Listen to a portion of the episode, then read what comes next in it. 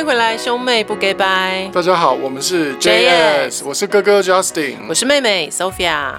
那这一集的兄妹不给拜要聊的东西呢，就是其实有一阵子啊，蛮多的网友在脸书会问我的问题，就关于签约的问题。对啊，因为今天哥哥跟我讲到说，他也想要聊一集，就是讲唱片合约的事情，我就很好奇说，哎，为什么突然想要聊这个？嗯，然后他就说，有很多的人会私讯给他，就在网络上私讯给他，问他说，哎，跟唱片公司签约有没有什么要注意的地方？对，那我们今天呢，这一集就来分享一下。前几集啊，我们有聊过，就是我们怎么从比赛当中出道，嗯、然后成为歌手以及词曲作者。成为词曲作者跟歌手呢，你会面临两个不同的合约，一个就是艺人的合约、歌手合约，那以及另外一个就是词曲版权合约。嗯，那这两个其实是两块完全不同的生涯规划。对啊，而且如果你是歌手的话，其实你只会签到就是所所谓的歌手的这个合约。对，那如果你是呃音乐创创作人的话，你就会同时遇到有创作的合约跟歌手的合约这个两个部分。对，所以如果你是一个创作歌手，你就会同时公司就会跟你签歌手合约跟词曲版权合约。嗯，而且有的时候其实两个可以分开来看，对不对？就不一定要签在同一家公司。嗯，就像比如说宇多田，他有一段时间他的唱片约是在 EMI，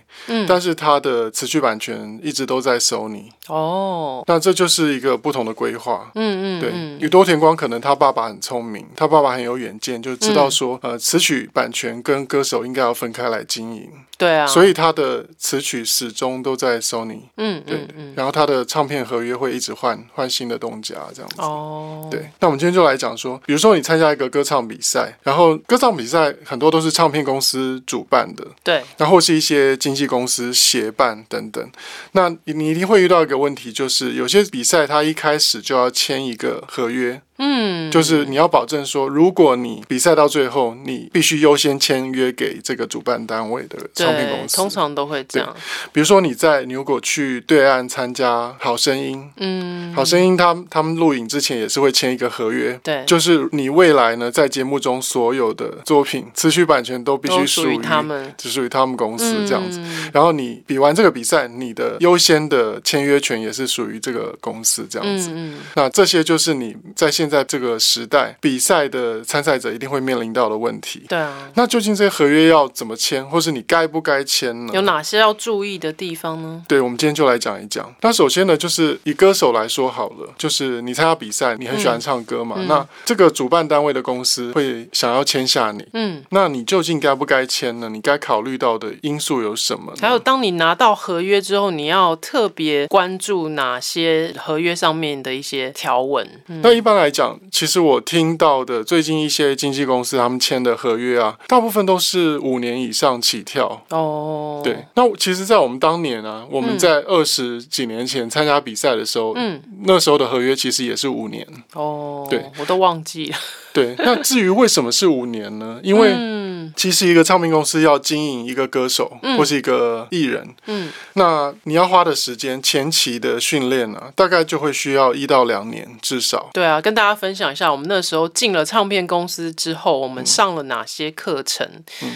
就是除了说本身可能你本来已经会唱歌，但是也许只是你自己兴趣爱好，然后会唱歌这样子。可是也许还需要更专业的老师来教你一些正确的发声方式，让你唱歌可以唱得更长久，然后声带不会受伤。所以我们那时候其实都有去上过呃歌唱老师的课，嗯，然后再来就是仪态仪态训练，就是我们要训练自己的口条，然后在镜头前面说话。不会挤眉弄眼，然后讲话有太多的赘字，嗯、那其实都是有经过上课学习。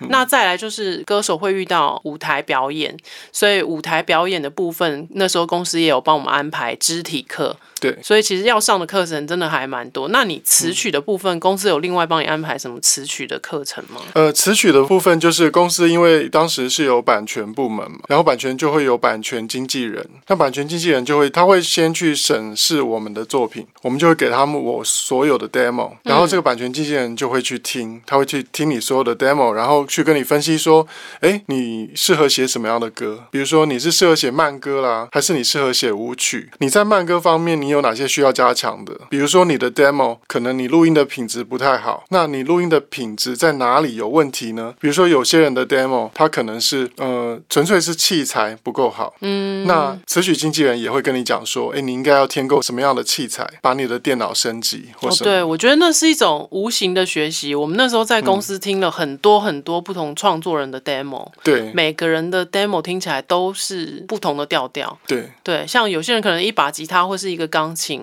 嗯，然后他也许他的专长是在写曲，所以他的、嗯、他的词的部分他可能都是随便乱唱一个假假的语言，就唱啦啦啦啦啦啦，对对对对，对，所以每个人的那个 demo 都不一样。像你的你是习惯做的很完整的，对。那个时候其实我刚签约到 Sony 的时候，一个最大的冲击是我一开始听到公司的日本 writer 的 demo，那日本 writer 的 demo 都非常的专业。嗯，我记得我那时候一开始听到那个李玟的，这是真情人吗？我的情人。哦，对对对，那个是一个日本作者写的。嗯，然后他的那个 demo 啊，他是很拉丁的感觉。对，然后他吉他弹的非常好，那种 flamenco 的那种吉他，嗯、然后唱的也非常有 passion，这样。对，但是他是只有唱啦啦啦啦。嗯嗯嗯。但是他的那个 demo 完成度就很高。对啊，而且我那时候吓到，因为我们那个时候好像还没有，就是 Auto Tune 还没有这么的普遍，就是。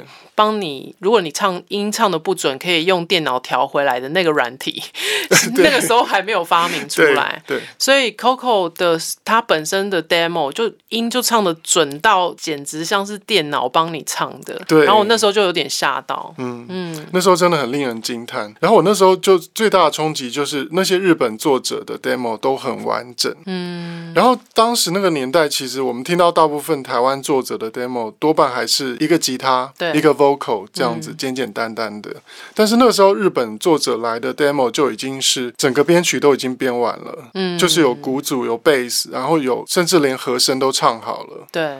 然后那时候我就很大的冲击，但是就呃给自己一个怎么讲一个期许，嗯，然后就督促自己说，那我也要把 demo 做的像他们一样。哦。然后当时的词曲经纪人就会跟我讲说，哎，那你的电脑你要升级，你要买苹果啊什么的，嗯、然后就开始更换我所有的设备这样子，嗯，然后就去买了 Pro Tools，哦，然后那时候好像叫 DG 零零一，就是那种家用版的 Pro Tools，嗯、然后开始用 Pro Tools 来做 demo。一开始 demo 当然我们都是经历过那个很简单的草创时期的年代，但是因为你签到一个大的公司以后，嗯，会来自全世界各地的好手，这些优秀的创作老师的 demo 你都会听到，嗯，那你听到以后，你就会要求自己，你就会觉得说，嗯，我自己不够，嗯，然后就开始要求就是自己的 demo 品质上要精进，然后就开始做越来越精致，然后要唱的越来越好。比如说，我当时觉得我的那个 demo 啊，我自己的 vocal 不够好，嗯，我就请你唱，所有的女生的 demo 都是你帮我唱。哦男生的 demo 呢，我那时候就开始训练自己的 vocal，然后我那时候训练，我那时候是跟我的那个好朋友有一个叫吕中训的，哦，就是中间中间分子的吕中训，对，那他因为他有跟老师学过唱歌，对，他自己也很会唱，对，然后他唱很多广告歌，嗯，然后他很会模仿很多不同的声音，比如说他很会模仿黑人的声音，哦，对，然后他很会模仿黑人念 rap，哦，然后那个时候我们几个新的作者，比如说我跟肖仁凤啊，嗯嗯，然后。跟中训，我们同期的就常常在公司，我们就一起做 demo 啊，一起写歌，有点像那 jam 的感觉。对，然后你就会互相影响，嗯、我们就跟着他学唱歌。我还记得印象很深刻，就是他说他去学唱歌，那个老师说了一句很重要的话，他就说每个人都是天生会唱歌的，嗯，老师只是把你本来就会的东西引导出来。哇塞，这是不是很有正面哦？对，就是很很很能鼓舞人 嘛。对啊。对，因为我原本就觉得说我的声音就是难听，我就是不喜欢我的声音。对，你怎么会对自己这么没有自信啊？我一直很不理解这一点。没有，因为我的声音，你我早期的 demo 你也听过嘛？嗯，就是我的声音唱起来就是偶像歌手。就是那种我唱起来就是我最高程度就是只能唱到偶像歌手的程度。都跟你说了放，哎，没有啦，不要乱讲别人坏话。反正就是那一类的感觉，就是我没有办法唱到，比如说呃，像张信哲啦，或是像张学友啦，唱这样型的，我唱不到那个水准。然后其实也没有必要啊，我觉得创作人的特色就是在你的那个人味，你的自己的个性。因为我觉得不管再厉害的歌手来唱你的歌，可是我觉得你们身为创作人，应该是最能了解你自己创作的那一首歌，它的一个最重要的特色是什么，它的一个最重要的味道在哪里？对了，嗯，所以我们后来做 demo 就是也强迫自己唱歌，那那都是一个一个很重要的过程。那重要就是说你要去增加自己的 demo 的价值，嗯，因为其实，在选歌会议上面，那些企划跟宣传，他们没有时间去。Merci. 思考哦，所以你必须让他们怎么讲？你越让他们没有想象空间越好。对，就是说你的 demo 完成度越高，你越不会浪费大家的时间。不要心存侥幸，想说啊，那些人应该可以想象得到，说后面有那个管弦乐队在拉的时候，听起来应该是怎么样，或者是有一个很会唱的女歌手在唱的时候，可能听起来会更好听等等。其实他们根本没有时间去思考，嗯、而且你比较聪明的做法也是，你的 demo 根本不要让别人去想象。嗯。你直接告诉他这个 demo 最后完成度会长什么样子？对，最后完成的时候会是什么样的感觉？这样，反正就是签约以后最重要的一个过程，就是这个词曲经纪人就会教我，然后去做一个完成度很高的 demo。嗯，对。对啊，然后你说要找到一个跟自己想法比较契合的公司签约，嗯、因为其实签约只是一个开始嘛，嗯、就是只是你敲了这个入门砖，嗯、但是你进去公司之后，就像你说的，公司有没有好好的训练你，让你走上更专业的道路，这个也是一个很重要的部分，嗯、而不是说看着你很有才华，然后把你签就等着赚钱，嗯、等着数钱而已。对，像我还记得我们那时候签约的时候，当时有一个唱片公司是大家都很。渴望进去的，如果是创作歌手，嗯、就是魔岩唱片哦。然后当时魔岩有张震岳，嗯嗯，杨乃文、顺子、陈绮贞嘛，嗯，就是我们自己在大学很爱听的那些歌手，对，他们都在那间公司，嗯。然后那时候就也会很渴望说，哎，我是不是有一天也可以进魔岩唱片？当时其实大家都会有这样的想法，对。可是我事后回想这一路来啊，我会觉得当时签给 Sony 是一个正确的一个过程。对啊，也比较适合你。因为我现在回想起来，如果当时我签给了魔眼的话，嗯，我可能就会一路往比较 indie 的方向走。对。那我就会一直对主流的这一块完全没有涉略。哦。我就会一直做自己喜欢的东西。对。那如果我喜欢的东西，这个市场也喜欢，然后我就成功，我就拍拍手。嗯。但是如果你喜欢的东西市场不是太接受，或是接受度不大，嗯，嗯，那你就会一直觉得处于一种孤芳自赏的状态。哦，我现在回想起来，其实一路以来在主流的训练这一块，当时选择 Sony 其实是对的。而且主流其实也有分很多种不同的路线，嗯，因为像我们在转换不同的，因为我们曾经待过 Sony，嗯，也曾经待过华研，除了这两间公司之外，我们也还有跟一些不同的公司或者是个人谈过关于合约的部分，嗯、对，那中间也有遇过一些蛮有趣的经验，可以跟大家分享一下。对啊，就是像比如说，我们也有曾经遇过那种专门在经营偶像的公司，对，那这间经纪公司呢，他就会要求你，比如说我们在跟他谈合约的过程当中，就发现说，哎、欸，他虽然对你很有兴趣，嗯、然后也很想经营你，很有、嗯、很有意要经营你，嗯、但是他会希望你在你的外形上面做一些更动。呃，他们聊的多半内容不会是音乐，对，他们聊的内容就是说，哎，我跟你讲，我们公司那个谁谁谁啊，他就是双眼皮，有去割，或者是说妹妹可以胸部可以再大一点，对，他就说，像我跟你讲那个某某某艺人就很上进，我们没有跟他讲，他自己都去做了。然后我们就会觉得，哎，这样好像路有点走偏掉。对 然后后来就没有合作这样。对。然后我就想说，哎，如果当时签给那间公司，那妹妹后来就会变成一个就是三十二 D。哎，其实好像也不错，就是有双眼皮，然后就是又前凸后翘，然后可以开那种唱跳的演唱会。对，可能就变唱跳歌手。然后我可能就就变很瘦这样，然后很帅，穿着白衣服在旁边弹琴这样子。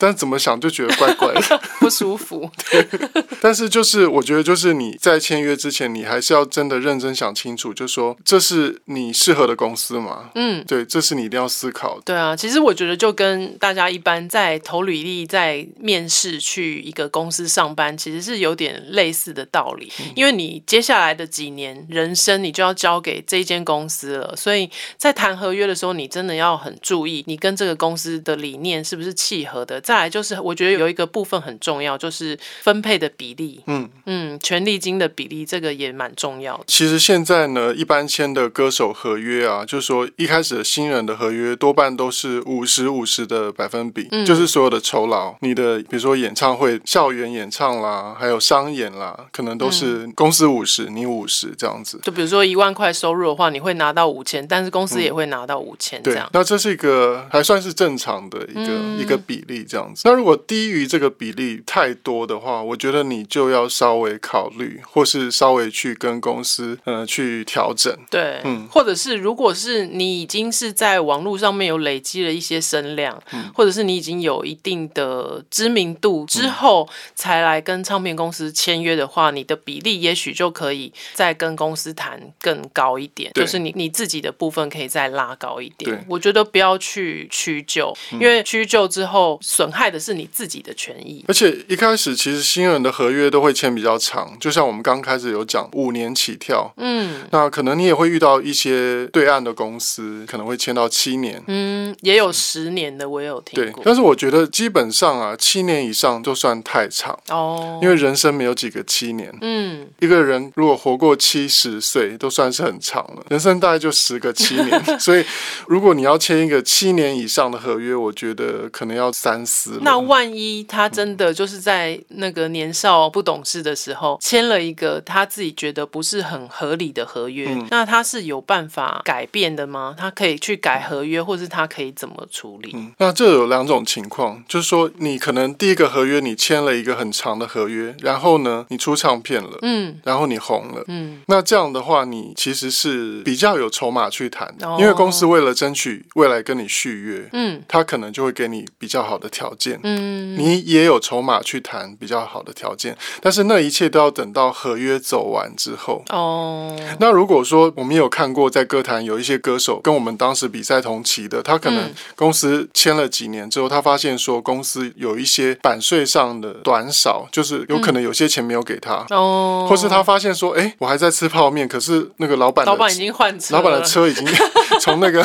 玛莎拉蒂换到什么什么的，他可能就会觉得说不平衡，或是觉得说，哎，是不是公司有 A 他的钱？嗯，这这种情形当然也是有的。那他可能就会想要提前解约。那当然，我们都是不希望大家走到这一步，嗯因为那个就是那是一个更复杂、更难看的一个过程。总而言之，我觉得其实如果遇到这种问题啊，你再不然就是要去请一些请教一些有经验的人，再不然就是要询问专业的法律的顾问，嗯，就是直接去。找律师帮你看合约，嗯、就是不要自己去伤脑筋，也不要觉得说啊、呃，唱片公司就是不可违逆，嗯、就是都不能改变这些，其实都不会。对，嗯。然后像比如说词曲合约的部分啦，呃，像我一开始签的词曲合约是五年，那词曲合约还会有一些淡数，比如说五年你要卖出几首歌，嗯。那我当时签的其实是还蛮可怕的一个合约，就是五年要卖出七十首歌哦。嗯、但是因为当时的前提是我们有在发。片吗？对。每次发专辑就是会有十首歌，对，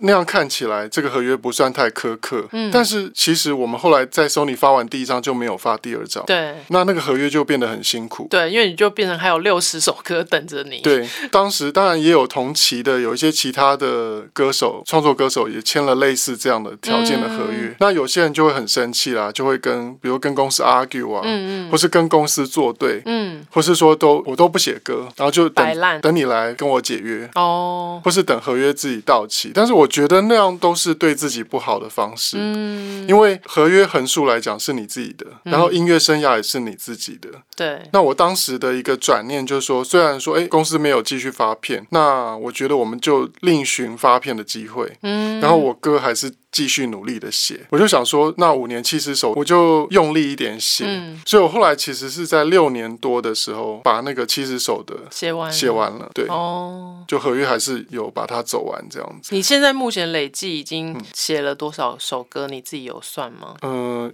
两百多首哦，对，快三百首吧。嗯、对啊，对，所以就是给大家一点信心。对，就是其实写歌它还是一个可以做一辈子的事情。对，你可以从年轻写到老的一个工作。所以我觉得写歌，你可以把它看成是跟歌手这部分是不同的一个规划。对，也就是说，在创作的这个合约，你必须要交给一个你可以非常放心的公司。嗯，那他可能在国内跟海外都能够帮你收到这些版税。对，然后。可以有一个很有公信力的一个报表给你，这样子。像我们现在的公司，就是每半年是不是会结一次版权费？对对。像我虽然写过的作品很少，嗯但是我每年都都是还是会收到两次的版税。对，嗯，所以自己也会觉得，就是真的是写过的歌都没有白费，而且就是写歌真的是一个很不错的投资。对，所以说就其实合约有个很简单，就是说你不太确定未来会怎么样的话，嗯那你在创作。合约年限不要签太长。那创作合约，我觉得其实两年算是长的，就差不多了。对，就是应该两年要换一次约这样。对，因为它跟艺人合约不一样，因为创作它比较没有所谓的前期的那个训练过程啊。对对，所以我觉得两年算是合理的。那你觉得现在台湾的唱片的环境对于创作人来说是好的吗？是适合再来加入的吗？我觉得其实只要你喜欢音乐啊，任何时代都很适合你加入这个行列。真的吗？不会，就是没饭。你说夕阳工业吗？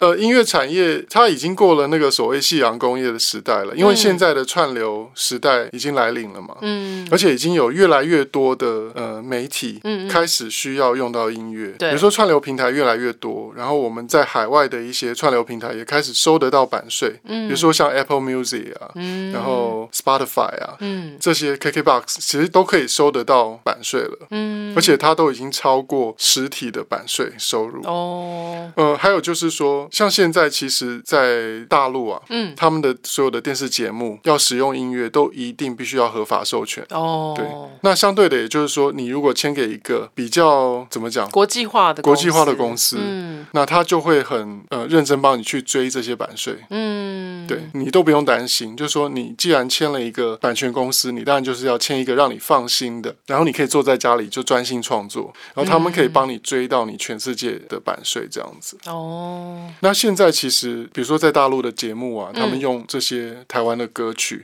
其实我们都可以收到一个相当不错的报酬。嗯，对对，以前比较嗯算是不公平的地方是，以前本来就是可能某些国家的版税是收不太到的。对，但是现在就是几乎每个国家的版税都会很真实的反映在报表上。对，然后创作人都能真实的收到这些版税。对，所以。我觉得那个其实那个 M P 三造成的那个产业的那个低谷已经过去了。嗯，现在我觉得创作人来讲是迎来了一个新的黎明。嗯，对，其实未来的收入是更可观的。对啊，因为有人说什么掌握内容可能就是比较厉害。对，对，IP 就是王道。对对啊，所以我们算是创作人，也算是。掌握内容的一个职业吗？对，你算是一个生产者，然后你算是一个，你就是一个 IP 嘛。嗯，对。比如说你写歌，你其实就跟那些写剧本，你跟郭敬明那些，你是可以说是平起平坐的，而且你的呃经济效益其实也是差不多的。嗯，拍一个电影，你写一个电影剧本，你可能一年写一本，或是说两三年写一本。哦。但是你想想看，你写歌，你一年可以写个十首歌都没有问题。嗯，对。